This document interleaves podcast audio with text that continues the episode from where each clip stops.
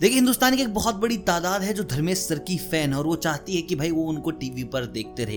देखिए, पिछले कुछ सालों का रिजल्ट मैं आपको बताऊं तो धर्मेश ऑलमोस्ट साल में 7 से 8 महीने टीवी पर रहे हैं, किसी ना किसी शो का हिस्सा रहे हैं, कहीं पर गेस्ट जज रहे हैं तो कहीं पर परमानेंट जज रहे हैं। लेकिन अब हालात बिल्कुल बदल चुके थे, कहीं पर भी नजर नहीं आ रहे थे। लेकिन वो बोलते ना कि भाई धूप के बाद छांव आती है, छांव के बाद धूप। तो अभी जीटीवी ने अनाउंस किया है एक नया शो जिसका नाम है dance India dance super bombs. देखिए, अभी डांस इंडिया डांस किड्स चल रहा है जहां पर जजेस आपको पता होगा मोनी है, सोनाली है, रैमो है, स्कीपर आपको पता है, वैभव है, वहां पर वर्तिका झा है और आपके पोल हैं। तो मॉम्स के ऊपर काफ़ी बड़ा गेम खेलना चाह रहा है DID, क्योंकि उनको पता है किड्स वाला इतना अच्छा नहीं चल रहा, डांस या डांस करना ही बंद कर दिया क्योंकि उनके पास अच्छे जजेस तक नहीं है। लेकिन मोम्स में वो काफ़ी एक्सपेरिमेंट कर रहे हैं, जिसमें से पहले जज का जो नाम सामने आया है वो है धर्मेश।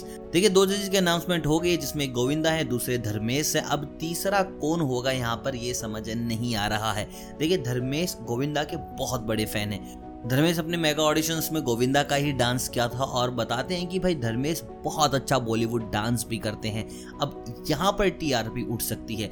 देखिए, वैसे गोविंदा की मूवी देखने बेशक लोग कम जा रहे होंगे, लेकिन गोविंदा के डांस के दीवाने बहुत सारे हैं। वहीं पर सबको पता है कि धर्मेश भी बॉलीवुड बहुत अच्छा डांस करते हैं। तो भाई मेकर्स जी जान एक लगा देंगे इस शो को हिट करने में और गोविंदा और धर्मेश की जोड़ी को पॉपुलर करने में, क्योंकि दोनों ही कमाल डांसर हैं। अब यहाँ पर एक छोटा सा ट्विस्ट ये है, अगर सुपर जज गोविंदा है तो यहाँ पर 2 और जजेस लगेंगे।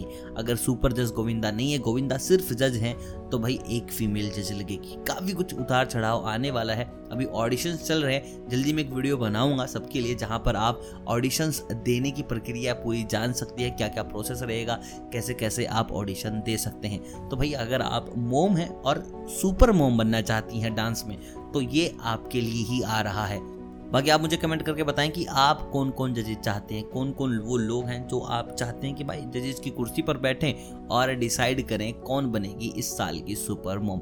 वीडियो अगर पसंद आए तो वीडियो को लाइक ज़रूर कीजिएगा और लाइक करना इससे ज़्यादा ज़रूरी है सब्सक्राइब करने के बाद बेल आइकन दबा लेना, क्योंकि कोई भी वीडियो मिस होती है तो भैया आपका नुकसान हो जाता है। मिलता हूँ बहुत जल्द नई वीडियो के साथ, तब तक आप सभी को अलविदा।